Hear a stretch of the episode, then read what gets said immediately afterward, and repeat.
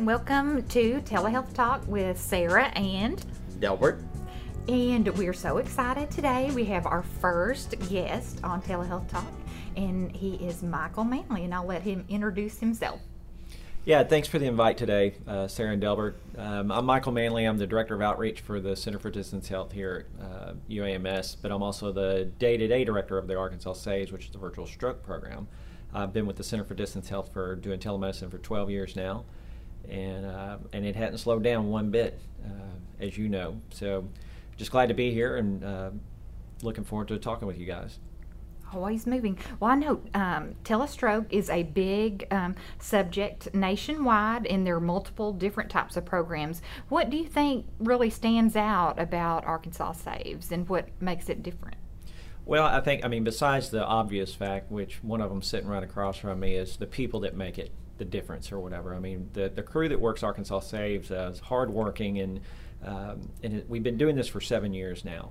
It started in November of 2008 and it's grown every year. But unlike a lot of the other, I think, telestroke programs that are out there, we don't just put a piece of equipment into a hospital and you know show them how to turn it on and do the camera and then give them the finger guns and say, "Hey, call us when you need us," and then walk out there's a lot that goes into that. Uh, because and every time we go into a hospital, and I'm very proud of this, and it's it's not just about the stroke part, but also when we do high risk OB or anything we do here at the Center for Distance Health, we start with the patient. We get everybody concentrating. The reason we're doing this and, and we're doing it well and have been successful is because we all concentrate on the patient of, of that outcome with that. So I think the, the way we implement the program makes uh, the one of the biggest difference with the people we have or whatever. Um, and then probably the other the other part uh, that a lot of the other um, I think stroke programs don't do is the amount of community education that we do here in the state of Arkansas. For our uh, community education, I know that's something that's uh, near and dear to a lot of us that are in uh, the Arkansas Saves program. But uh, Michael, what do you think makes that so exciting, and what um, should our listeners know about that? Uh, it, it, you know, again, we can have the, the perfect clinical situation in the emergency departments, but unless everybody gets there in time, so uh, that's what the importance is. Uh, not only the best outcomes for the patients in the emergency department, but knowing what we can do with uh, with Activase or the clot busting drug we give now with stroke is just phenomenal. I mean, we see it day in and day out. Every time I go by the call center and they're doing a live call, uh, it's amazing to be able to watch that in action. Uh, but the probably one of the biggest reasons we're not able to give that clot busting drug is because people don't get in in time. So you know our whole uh, uh, community education part uh, is wrapped around the national program, which is FAST, which is F A S T, uh, face, drooping facial disparities, um, A for arm, and then S for speech, slurred and then also T for time, which is call 911 and get to the hospital because this is an emergency. This isn't anything to mess around with.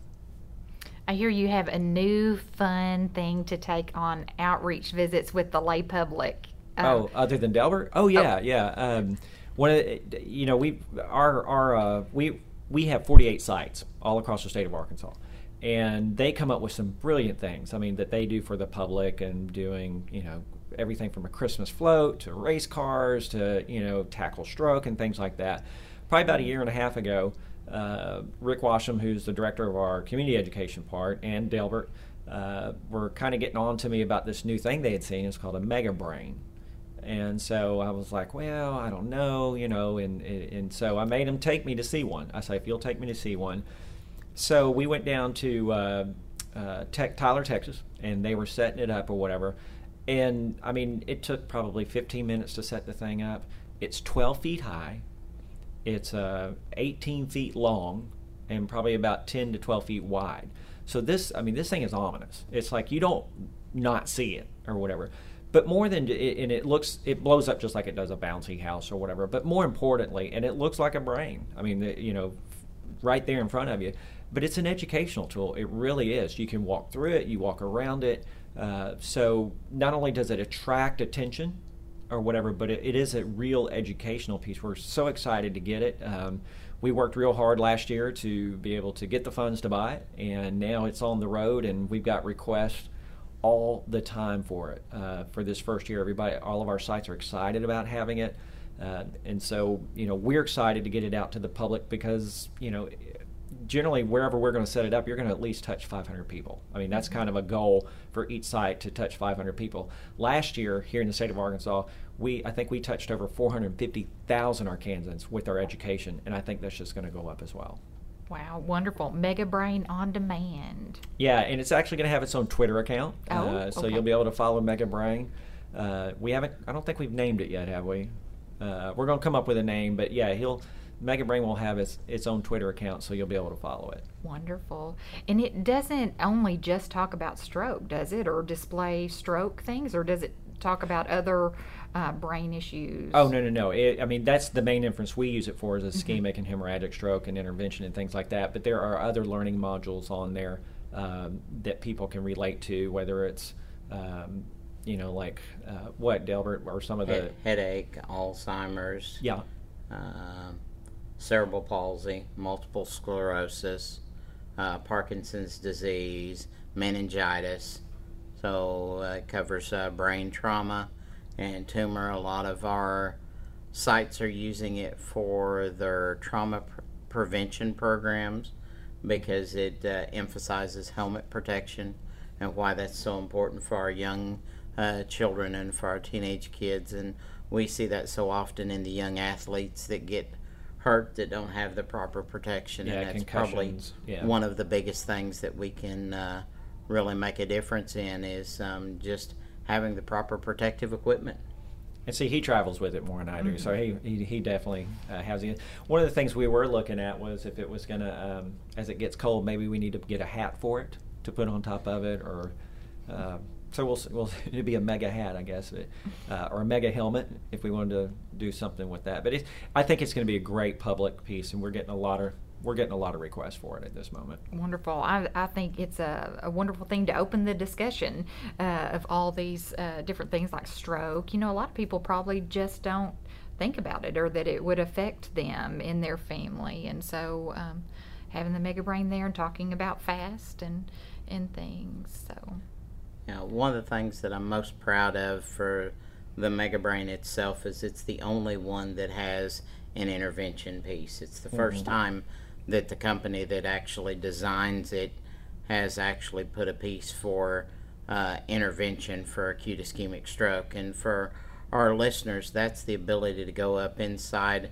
uh, the vessels in the brain and actually uh, either dissolve that clot by injecting amounts of the medication directly at that clot or by actually taking some type of device in there and there are many different types but they could actually take that device in there and actually destroy the clot or actually grab a hold of the clot and pull it out thereby restoring blood flow and oxygen and sugar to that area of the brain and hopefully saving it if we can get those patients in in time. But as Michael said, that one little four letter word that doesn't seem to matter much is such a big thing in treating stroke patients. Time is so very important. Yeah, I, don't know how many. Um, I, th- I I don't think there's but a handful of these across the nation uh, out there. So we're very lucky to have it here in Arkansas uh, and to be able to share it and get that public education part out. Well, I uh, have really enjoyed talking with you today. I do want you to quickly talk about how you build the team of uh, clinicians uh, because I feel like that's kind of unique that we uh, are not just one hospital system. You don't have to belong to hospital X to participate. So, Yeah, you know, and, and I mean, you know this. When we started the Center for Distance Health or whatever, we're here to help Arkansans, and we do by filling in gaps or uh, filling in needs uh, here at UAMS. So it, it was interesting as our stroke program, uh, and like many of our telemedicine programs, when we first started, people would go, "Well, why would I want that?" You know, and so it was kind of we had to go in and sell it a little bit when we first started or whatever. But because we are, you know, number one in mortality and stroke mortality or whatever, it wasn't as hard to sell us, you know, here in Arkansas. So we started on on doing that. Then all of a sudden we started saying, "Hey, what about this hospital?" They started asking us, "Can we be a part of it?" Uh, and we don't, you know, if you're privately owned, um, if you're part of another system or whatever, if you want to make a difference with stroke, we want to be able to be there to help you. So we cover 48 sites across the state, and they're made up of nonprofit hospitals, for-profit hospitals. We work very closely uh, uh, with you know bigger systems or whatever that we're not a part of. Uh, so that's what it's about is um, you know taking a, a, little resource like we have you know only have five neurologists and be able to spread them out across the state in a more efficient way in a distributed network to be able to help these stroke patients. Um, you know, we used to be ranked 53rd uh, at the bottom of the list, and we've made some headway. We're now 50th, but we used to be 50, 53rd, I think. So we even Puerto Rico did a better job at stroke than we did. So we knew we had to do something, and uh, just like a lot of our telemedicine programs, though, we're finding success with that. Um, I mean, and it's not just about old people. I mean, you know, we've had strokes in their thir- or, or their mid 30s, uh, 40s that come through, and these people have a lot more life to live and good lives to live, so they're not debilitated and can continue on.